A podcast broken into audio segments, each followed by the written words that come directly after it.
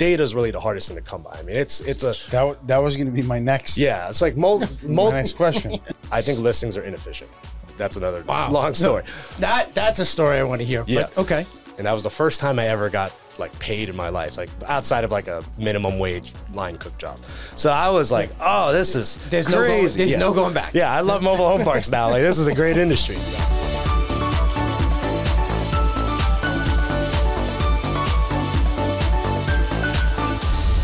back on the MHP Exchange podcast. I'm your host, Frank Rizzo. Joining me is my partner in uh, podcasts and communities and, and almost everything else, Eric Busuttil. How you doing today, Eric? Doing good, Frank. Thanks. all excited. Something a little different. We usually do this in the morning. Here we're here this afternoon because we have a very special guest in studio with us, and we are super pleased to have.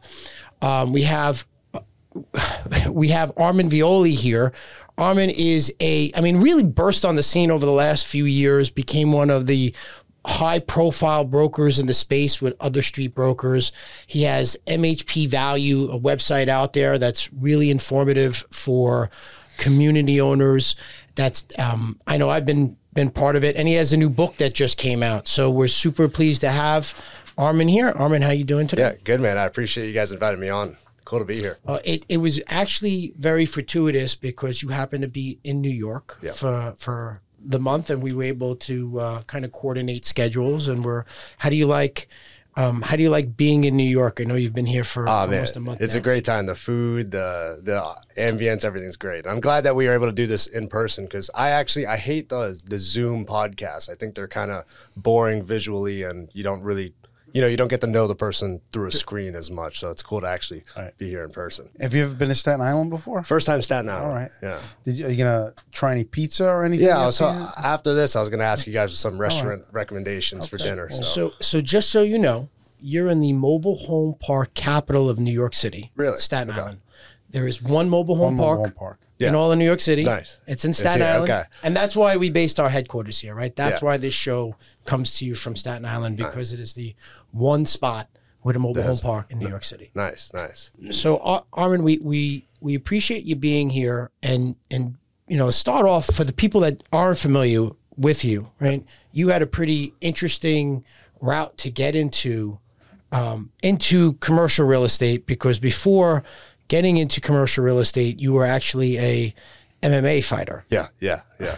Tell us a little bit about that. Yeah, do you guys want me to start from the beginning how I got into the mobile home park space or just just tell us a little bit about yourself. Yeah, so born and raised in South Florida. Um, I went to UCF for college. Had nothing to do with real estate. I thought I was going to become a lawyer one day, uh, and then eventually stumbled across Grant Cardone on social media, like a lot of commercial real estate guys. And then, uh, yeah, I thought best way to get into the industry is start brokering and being an agent on deals, and that eventually led to the mobile home park industry. And uh, first deal was really lucrative, and then now hundred million dollars worth of transactions later, here I am. That was a that was a quick uh, snapshot. Yeah, of, yeah. Of that's awesome. And and how and how long have you been in this space? Uh, three and a half years. So from zero to 100 million, it's that is exponential growth for anybody. Yeah. So how does that how does that happen? Right? I, I know, you know, you've talked about plenty of times that your first year into this there was 10 million dollars Yeah. in sales, which is which is respectable. Yeah. But to go from 10 million to 100 million is is a huge jump. And listen, most people can't get to 10. So how did how did that happen? Yeah. So uh, initially getting into the industry. So to give you a little bit of kind of my my runway into it. So first commercial real estate brokerage I was with and still with today is OtherStreet Advisors. I did six months at the residential game and that was basically a waste of time, made almost no money. Um, so I started under a guy named Enon Winkler, who's one of the I'd say he's a known guy in the industry. He owns probably five, six hundred units himself. He's one of the first brokers in the mobile home park space. And then I coincidentally was his first hire and he wasn't even really looking to hire people. I kind of just pitched him on a job like, hey man, I'm a young real estate guy. I'm willing to cold call and things like that.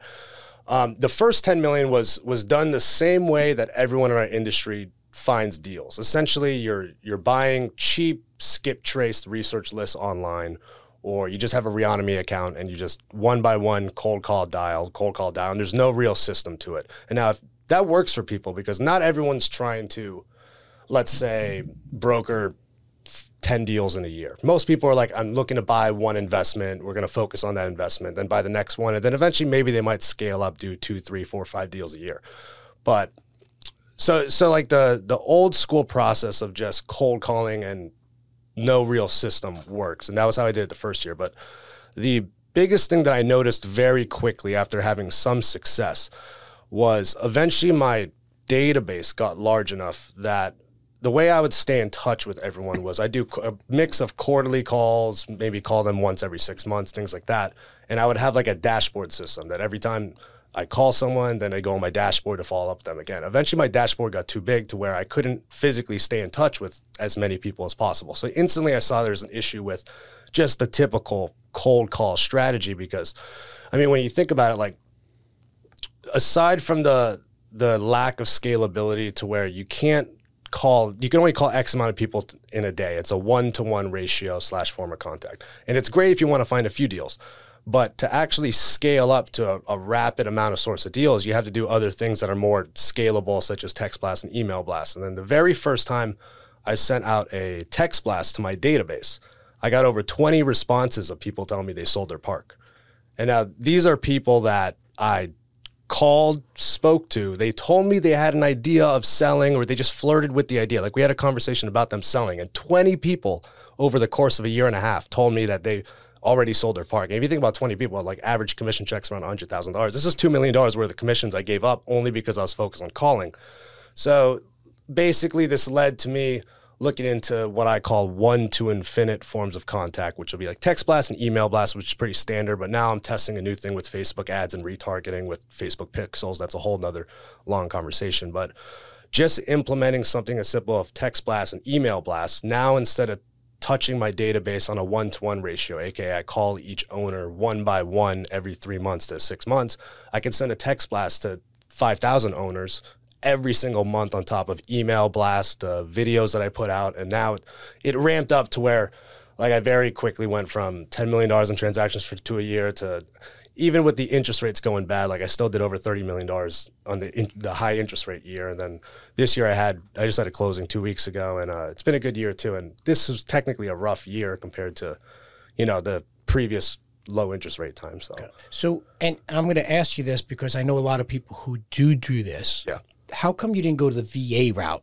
Right? A lot of people who I know in the space who say have that same issue. I can only call yep. so many people. I'll just hire a VA overseas. They'll make the calls for me yep. while I'm out there, and I'll and I'll they'll funnel out the really good leads or yep. the really good, you know, owners that are ready to go, and I'll speak to them. But my VA will make all my cold calls. How come you didn't go that route? So uh, let me break this down for the viewers, and this will go into answering your question. So the typical deal sourcing process in any type of real estate, it's it's outreach. However much outreach you could do, the more outreach you could do, obviously the better. So the pe- way people scale up is you buy research lists or you pay for some type of researcher. It goes to a VA, and then the way you scale up uh, your outreach and prospecting is getting more VAs who are going to make more calls for you, and that's scaling up at a at a still a one to one ratio. You're just basically paying for more man hours. It's an inefficient process, but when it comes to the research of commercial real estate, and this is where everyone gets it wrong because they, they try and take residential processes and residential real estate processes into commercial real estate. But the one factor that separates out the residential from commercial is the factor of research. Now, residential real estate is usually owned by an individual. so let's say you pay a big skip trace list like Landshark, Property Shark, Landglide, any of these uh, programs, they're going to pull, up, or Red X, they're going to pull up the owner of that property, and usually that's that's the person's like the individual who owns it, and then you could get their phone number through skip trace whatever program you use. Sure. Um, commercial real estate has an added component to where a company owns it, and usually there's multiple companies, and then you have to kind of go down the rabbit hole of finding who the actual owner and decision maker is. And that's not a simple process that could be automated yet, as far as I know. There's no program that does it very good. The problem with scaling with VAs and why a lot of people will buy VAs, not get a lot of success is one, you got the problem of just like uh, English isn't their first language, or they're usually overseas, or just lack of training. But the, the biggest issue is you're not optimizing the data that you're getting to them. So imagine like you have all these calls being done, and you're like, oh, the VAs suck. They're not saying the right things on the phone. I'm not getting enough deal flow from it. Really, the problem most likely is you're just not getting good research for them It's not that the VAs are an issue, and that that's its own issue in itself. But even the process I use, it's it's internal data driven first, and then when your data is really rock solid and accurate, now you could start to implement other strategies like text blast and email blast. Because text blast and email blast, if you get a bunch of bounced emails or a bunch of disconnected text messages or undelivered, these programs will kick you off of it because there's anti-spam laws and things like that.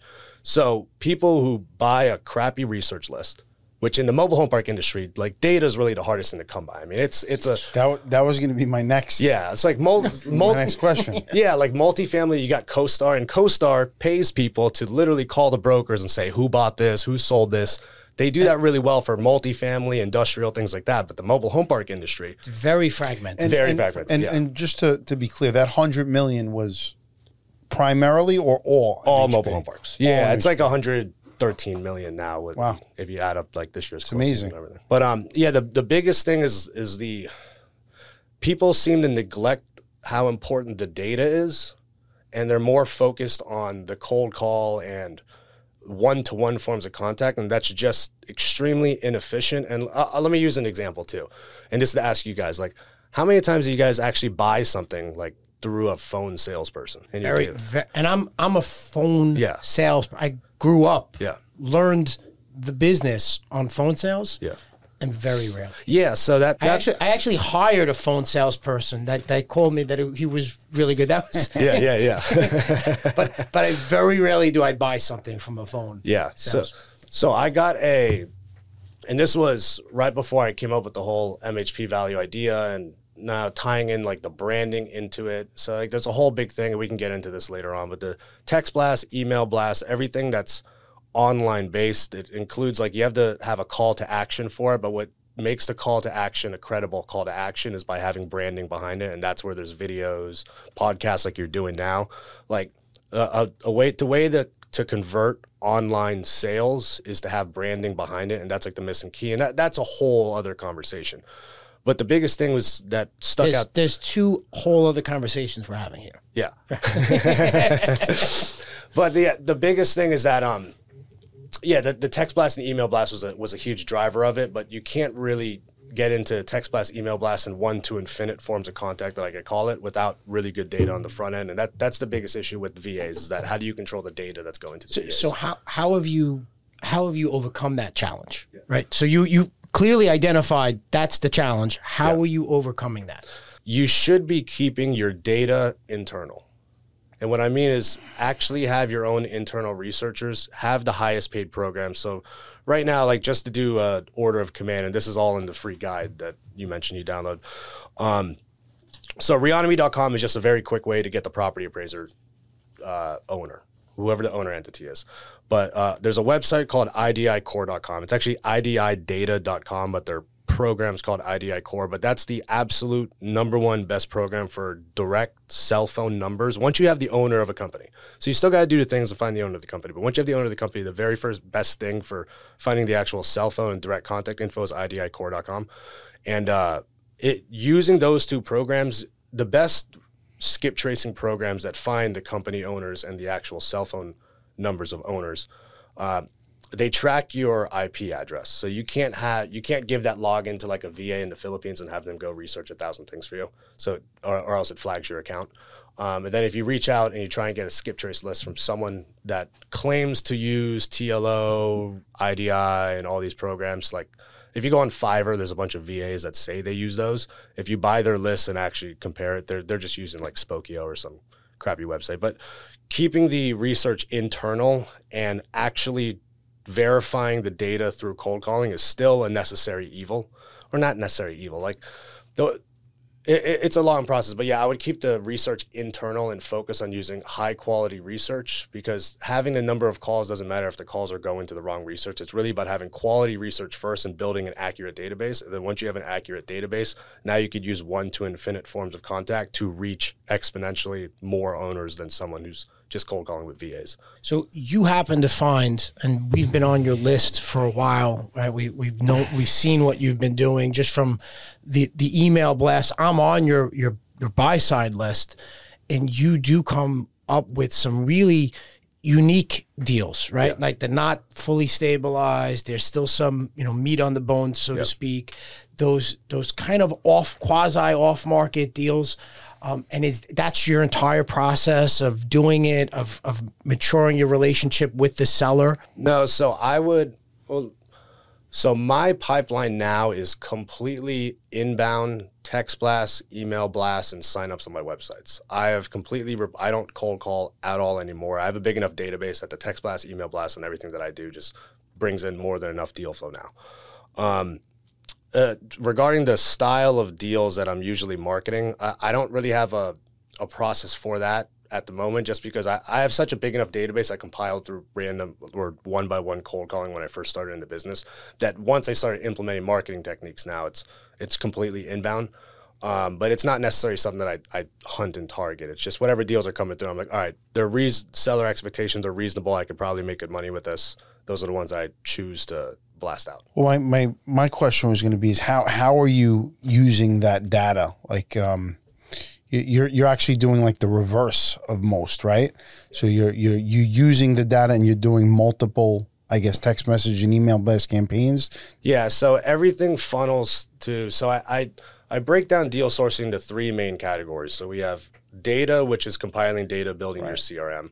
Lead generation is what are your tactics for generating leads from it. Now, typically in the industry, is cold calling, which still works, and that's how what I still cold call to confirm the data and get it into the CRM because the way the best way to verify if a phone number is correct, obviously, call them, and then along the way, you're still going to find deals that way.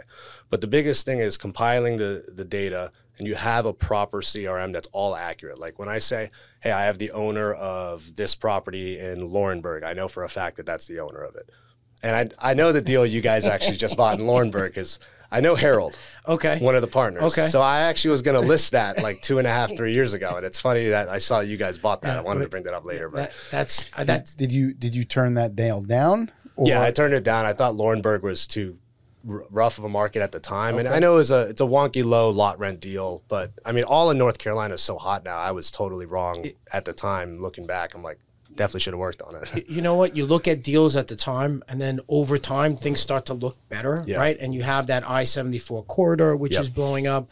And then they've got some new jobs that are coming into the area. And at the end of the day, in value, we looked at it as, well, this was a great opportunity to deploy capital at a great value. Yeah. Uh, and but it's it's interesting that that's yeah, that, yeah, yeah. Small world, but small world. to to answer your question with, with the lead generation. So everything's a combination of text blast and email blast that to some extent provide value. Like I try and write well thought out articles myself. It's not like some ChatGPT generated article, but I try and provide some type of useful info to sellers or owners of mobile home parks that give them a reason to say this, this, and this, and that's why you should sign up for my free evaluation on my website. And the free evaluation is basically okay, they're a seller, they send me uh, their financials.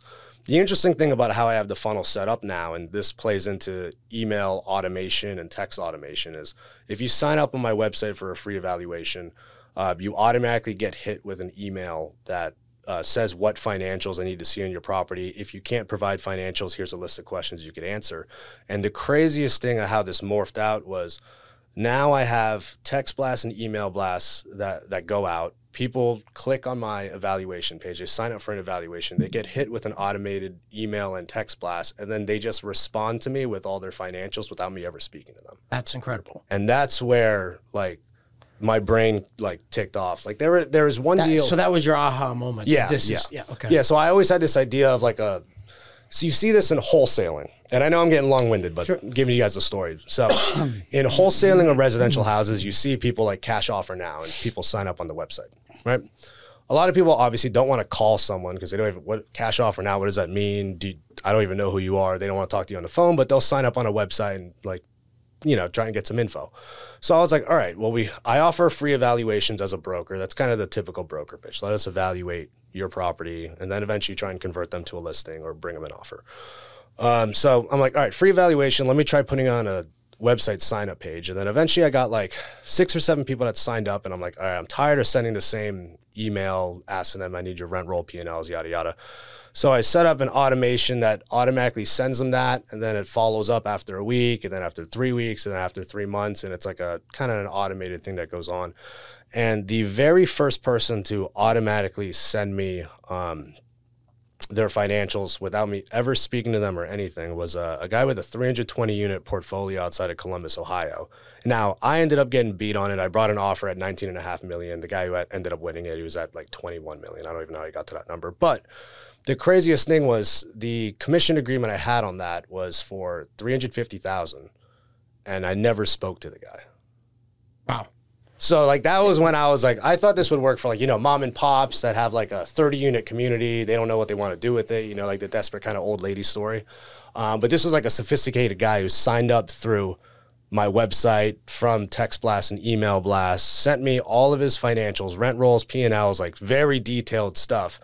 And called me after that, like all without speaking to him. And it was, that was like a, I think the the consumer, because we talk about consumer experience, the consumer is getting used to everything being online, right? Yeah. They're buying a car online, they're buying, they're shopping for food mm-hmm. online, they're mm-hmm. doing all these things online that they've never done before. Yeah. So this is the natural progression, Yeah. and it saves a lot of the, you know, you get a sophisticated seller who's tech savvy or comfortable with it realizes, hey, this information is going to be needed. If I give it to you, you're going to get me a real offer. If Yeah. not, then I don't have to waste time Yeah, with a conversation. and and timing has a lot to do with that as well. Yeah. Right. And when you're getting a call, there's that pressure always, right? So, you know, you're sending these, you know, texts and email blasts out, however much you're sending them, but there's no pressure of them Yep. getting to you. So they're kind of doing it at their own pace. Yep. And they that feeling gives a of them having control. have g- g- exactly. Right? They have the control on that. That's that's a great point. And it does a kind of a double thing too, where you're not coming to them from a desperate point of view. When you cold call someone, even if you're great on the phone, so when you're great on the phones, you make it sound like you're not desperate for their business. But ultimately, you're cold calling because you don't have marketing budget, or maybe you're not known in the industry, so you're just putting in the sweat equity to go find some deals. Sure. And that that's a useful way to do it. But what's interesting is that my conversion rate of getting financials to getting actual listings, and now I'm actually switching this year. I want to get away from listings. I actually went over over the top on listings, and now I think listings are inefficient. That's another long story.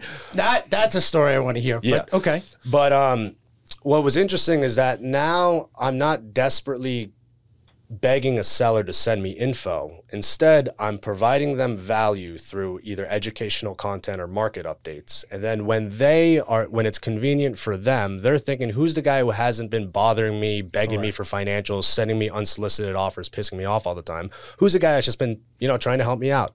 Here's what your park is worth. Here's recent trades in the area. Here's what's going on with interest rates at the market. You know, I kind of like that guy. Then they send me financials, and when they call me, it's a totally different dynamic where I don't need to try and persuade them to want to work with me. They reached out to me because they want to work with me.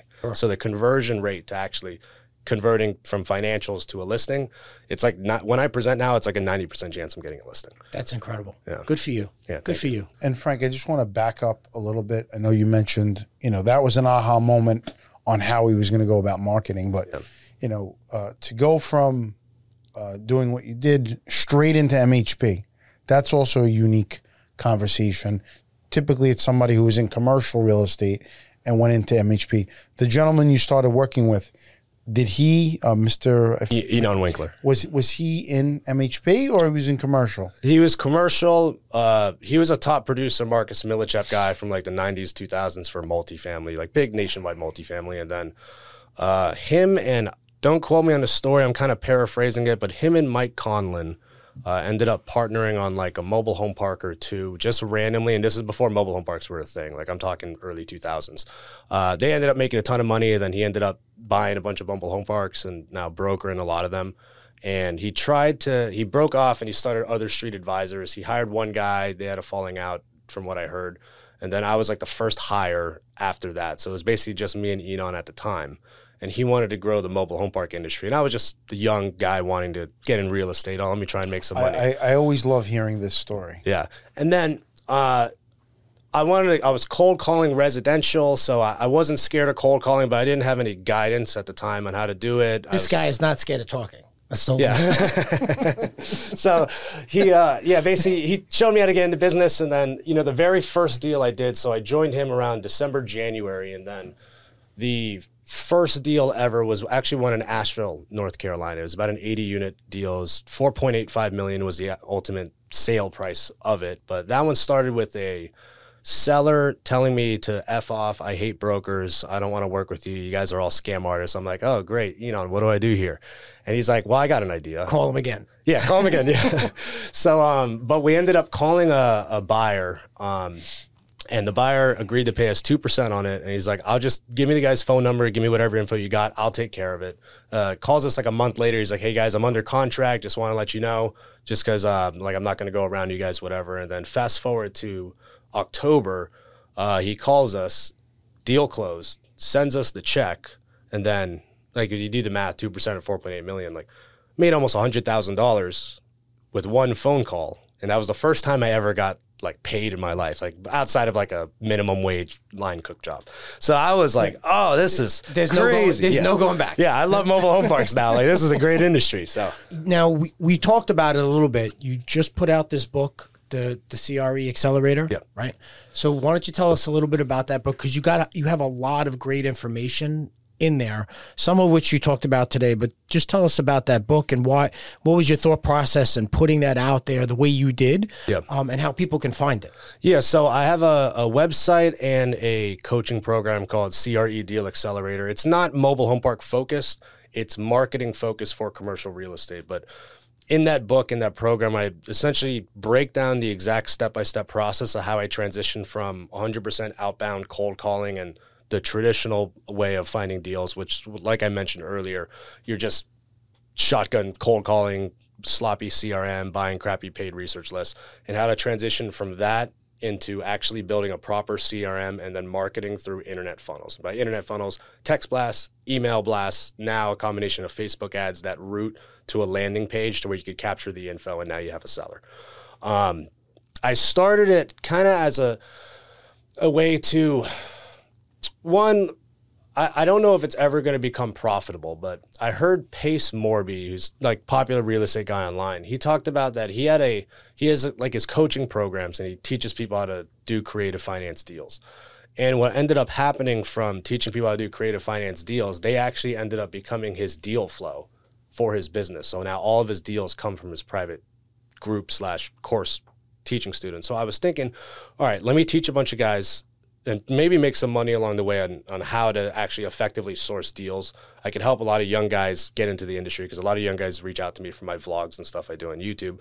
And then from that, maybe that turns into a whole different revenue stream where it's we all have a ton of deal flow that we could kind of take over the market or take over some type of market share and whatever we're working on. So that, that was kind of my thoughts behind it. Great. And how's and I mean, so far, like I said, the information there is fantastic. Thank you. Um, it, it's really informative. Have you got what has been the, been the response so far from that? Yeah, so we actually have our first student who um he has a deal under contract in Tulsa, Oklahoma, and it's set to close in probably I think around three weeks, and he's gonna make I think fifty two thousand dollars off it to be exact. Wow. His, for his take on like the the spread. So Wow. yeah. No, that was crazy. So one guy actually, no mobile home park experience or anything. He was a residential guy. Read the book, loved it. Um, joined the course right away. He's the first guy to pay me. So he basically, he's like, I, I want private coaching from like the webinars I was doing, and uh, I was doing it with this guy Derek Vickers, and he's more on the raising money and how to raise money and structure like a syndication if you're going to go buy mobile home parks, and I'm on the deal sourcing side this guy loved it. Um, he took action right away, bought all the research tools first week, uh, found a bunch of deals right off the bat, one of them under contract. And it's crazy that before I even had like the actual coaching program course set up, he's already gotten a deal under contract and buyer and should be closing soon. So it's it's kind of crazy. That's that's not only that's incredible. Yeah. And congratulations you, to him, you. and congratulations to you. Yeah, thank you. Uh, for for coaching him through because that's listen part of what we're doing here. It's not just about making money for ourselves. It's it's the impact that you're having on people's lives, whether it's a stakeholder, an investor, somebody you're coaching, or resident. That's that's what's so impactful about what what we do here in this space. Yeah, thank you. So, question for you guys. Um, with with talking so much about media and like I I'm I'm fully sold on social media and I think the not social media in a sense of like, all right, let's go post a cool Instagram picture, but I think doing long format con- content or some type of online content is how you eventually capture the interest and translate it into either business or whatever the end goal is. With you guys creating the MHP exchange in this podcast, what's what's kind of the goal? Are you trying to raise retail money from this, or are you eventually going to have kind of like a coaching platform yourself, or what? What's kind of the social media goal with doing the podcast? So that that's a great question, and you're actually the first guest to yeah. ask us a question like that. Yeah. So so part of it was um, it, it's multifaceted. We we had been in the space for seven eight years that we have been putting in the work. And we built our business organically. So we have a, a group of people who've partnered and backed us from day one. And that grew from five people to 95 people, all off word of mouth, all off referral. So, and we did no social media marketing, posting about anything that we did. And it got to a point where if we said we wanted, first of all, for us to tell the story to our people, right? It's easy when you have five people or 10 people to call them up regularly to say, hey, we're down on site. This is what's going on. Yep. This is what we're doing. But all of a sudden, you get to a point where you can't touch all your people yep. all the time. Yep. And so now you need a platform where, hey, this is what you're, this is what we're doing, this is what you're part of, and we just want to make sure that you're involved, right? So that's that's one thing that was really most important for us. Secondly, you know, we looked at what's happened over the last 36 months, where there's a tremendous amount of people who entered the space or had questions about the space or will contact us about wanting to get in the space. We said, well, what's the best way we can reach them, right? And if we can create a platform where we could bring on, you know, industry, you know, insight from people in the space, whether it's a community owner, whether it's a vendor, whether it's a, a broker to kind of give that insight, and that could be helpful, that would help either people who want to become investors in the space or people who who are community owners and maybe you know maybe they got in because they thought it was easy, right? Or they thought that hey, I had a, a, captured audience and you know I could I could make some money real quickly, and then they find out that's not really how the space operates. You yep. really have to be vested in there with your resident, understand the community, understand the dynamics, and this became a platform for us to kind of have that outreach for either community owners who were having some challenges or people who wanted to get into the space um, and had some questions. And if we can help answer those questions and put people on a path to financial freedom like like it like it's helped us, then we'd be happy to do that. Yeah, very cool. Very cool. Where do you think the you, you kind of alluded to it because you you got in at a very interesting time, very low interest rate environments. We've seen rates spike up. Uh, they've kind of settled out. Yeah, they kind of. It feels stable. There feels like positivity in the market right now. well, knows? that that's what I'm going to ask you. Yeah. Where do you see the market going over the next 12 months? I have two theories. One, I, right now it seems the talk is all right, rates are going to stay the same or at least come down a little bit until election time. I don't know if that's uh, politically motivated. I'm not like an economist. Um, I'm hesitant about just the overall commercial real estate industry, mobile home park values, and just values in general because if you look at historical graphs, for example, every 10 years, give or take, there's some type of recession or some type of correction. We really didn't go through any type of any major correction through COVID. If anything, I mean, values skyrocketed up after COVID. So part of me is like, all right, we're on like this 12 year bull run from 2011 bottoming out to now. Is, it still going to trend upward? I don't think so. Um, but you know, as a broker, we just react to whatever the interest rates are and what people are willing to pay. So it's kind of irrelevant to me just because I'm not on the actual operation side of things. But I would imagine something's got to give soon, just on a when you look at it on a time basis. What what what's your guys' thoughts on the market, or or how are you kind of seeing things? Well, I happen to agree with you. I think yeah. that uh, rates are going to continue to come down a little bit, right, and that's going to affect, um, you know, all real estate markets. Um, I think what's interesting in this space, um, well, I guess you could talk about any any real estate space right now. It's it's more expensive to build than to buy, right? So um, I think that's that's a big issue, right? And I think um, sooner or later these prices are gonna probably tick up even further. In yep. my opinion, I don't think. Uh, I think Frank is this is something he may disagree agree with me on. We we have this um, we have this ongoing uh, debate mm. back and forth. I'm I'm a little bit more cautious about where we are in in the marketplace. I think that you know you you have 1.4 trillion dollars of of mortgages that have to be reset, commercial mortgages that have yep. to be reset over the next 24 months. You you if you weren't able to perform at a four and a half percent interest rate, even if it's at seven or six and a half, you're not going to perform at six and a half, seven. And so you're going to have sellers who, uh, you're going to have owners who are going to have to make some tough decisions whether I'm going to have to buy in and recast my loan by by yep. buying into to a refinance, or am I going to sit there and, and have to look for an exit? And and just because I, might have to make a tough decision because I went maybe I went on a buying spree and maybe a couple of my assets aren't performing, and so I have to make up that that difference somehow. And additionally, I think in some markets, the rents far the rent increases far exceeded where the income increases were and i think there's got to be some pushback because we and you're starting to see it now because even in multifamily rents the rents are starting to compress a little bit yep. I, I, just don't think you if you were underwriting to a double digit rent you know rent increase every year yep. You're, you're going. Yeah, there's some challenges there, so so I think you have to be. I think this is going to be an operator's market I think if you've got slim operations, if you if you know how to go in there and precision, you know, look at your income statement, see where you can cut while still driving inefficiencies to those communities, you'll be okay. But I think I think it's I think the next twelve months or eighteen months will be will be interesting to say the least. Yeah. And, and I, I think you're starting to see some sellers come to that realization. Like the market's starting to pick up a little bit of pace because it's just there was that divergence between the bid and the ask over the last 12 months.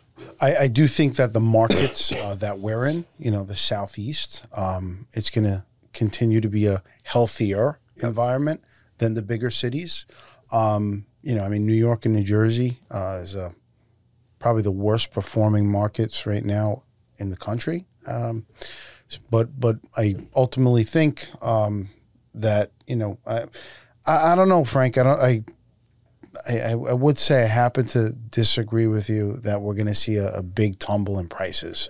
I think you're going to see, you know, prices because the what Frank is talking about is the income approach value of these properties. And yes, these, these numbers don't make sense, but there's still money out there. And I happen to believe that these prices aren't going to tank.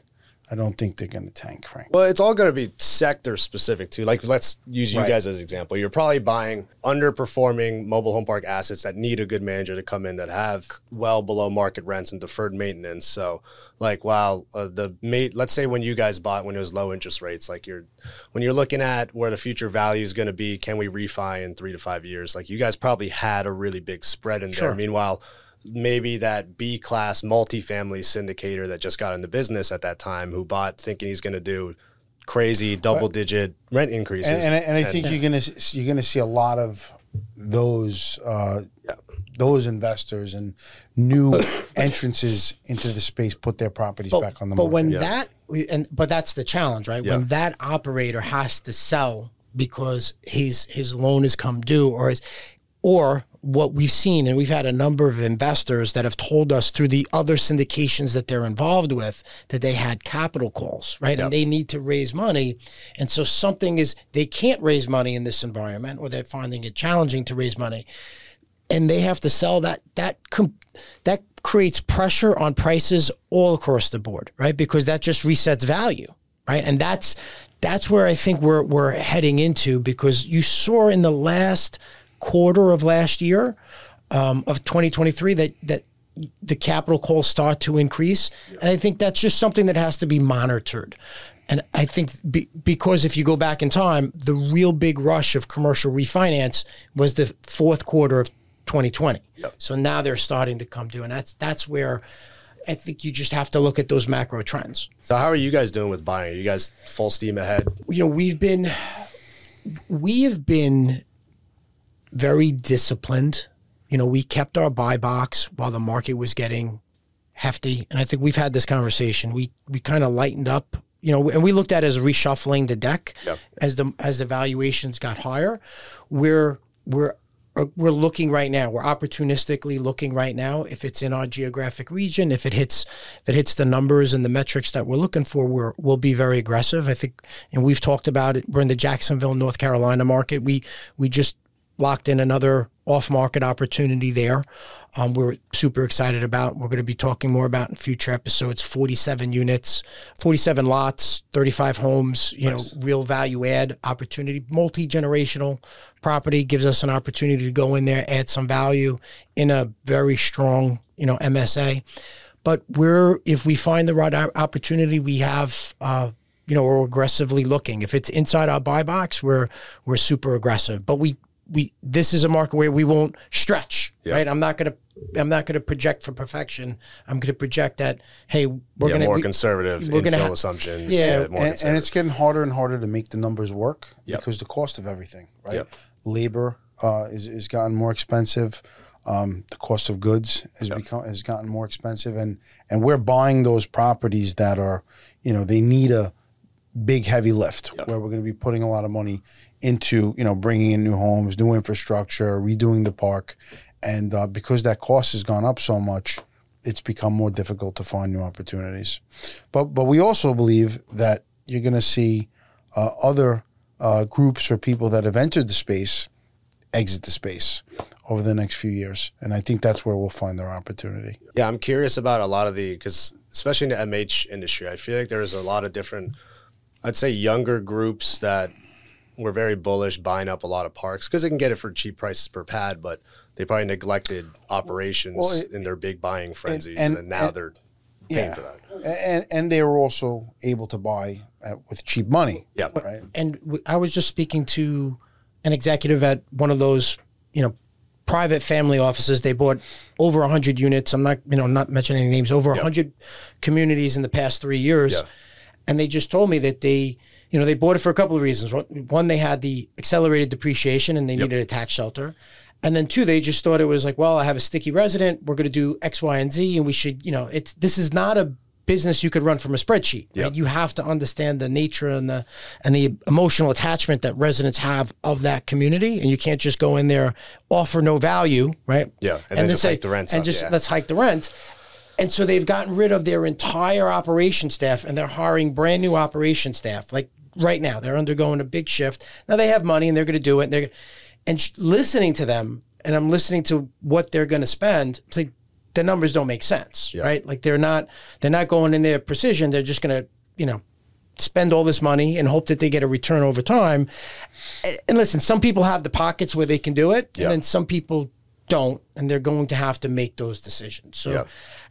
And I think that's what's going to make this space so interesting over the next 12 to 18 months because we had so many new entrants, and you're going to see who stays and who figures it out and and who decides that they're going to play a different game Yeah. right and and that's that's what makes that was that's what makes this this space so interesting and that's why we're you know having you know this information out there i think is so important Definitely. And How are you guys finding most of your deal flow? Is it a, is it mostly through brokers and other bird dogs, or do you guys have your own kind of cold call teams, or how are you guys finding most of your deal flow? I think it's it's kind kind of a combination. You know, we have some brokers that we deal with, right? That'll send us some deals. We have some local bird dogs in different regions that'll send us some deals, and then internally we have people who are, you know, on Reonomy, Yeah. making calls right from there, Yeah. trying to trying to find owners who are ready to make a move, and and this way we can you know we can mature you know that process with them and create a relationship with them.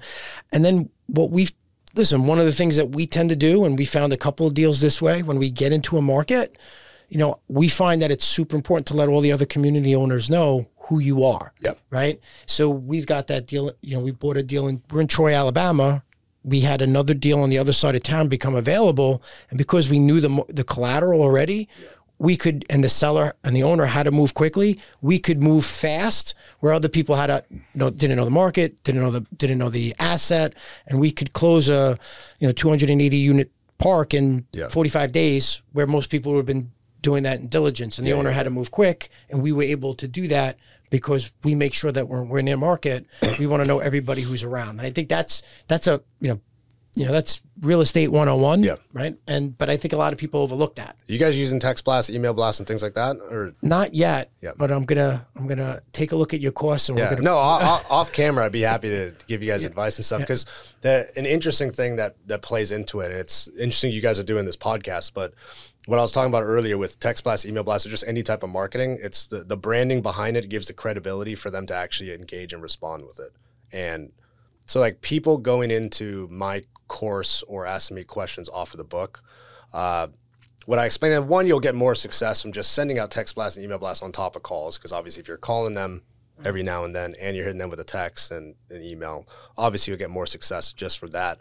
But the, the really the the exponential growth process comes from the branding behind it and most people aren't willing to get in front of a camera which you guys are doing now so example if you guys send a text to like a mobile home park owner or, or someone they they might remember you they might not when you're calling them but if you're sending them a text with your new podcast that just came out your new closing a video tour of one of your parks and the cap and the big turnaround you did of this community and you're giving them a call every quarter It adds validation. yeah It adds it's like third party verification Yeah. because you're on a different platform. Yeah, so like someone in your position would be able to actually implement like the the online funnel, I like to call it, um, way more effective than someone who doesn't do the the branding behind it. So it's cool to see you guys doing the podcast and everything. Appreciate that. Yeah. And uh, we appreciate you coming on. Yeah, thank you, Thank, you. So, Armand, just again, for anybody listening, where could somebody reach out to you if they have any questions? You know, where should they go to download your book? Where should they go to, if they want to get a value on their mobile home park, where should they go? Yeah, so I got two things. Um, MHPValue.com is the main marketing platform for my real estate brokerage.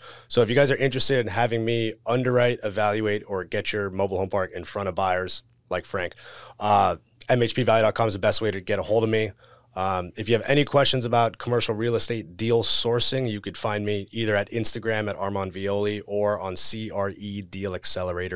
CREDealaccelerator.com. And over there, you could download my free guide. It's 100% free. There's no upsells.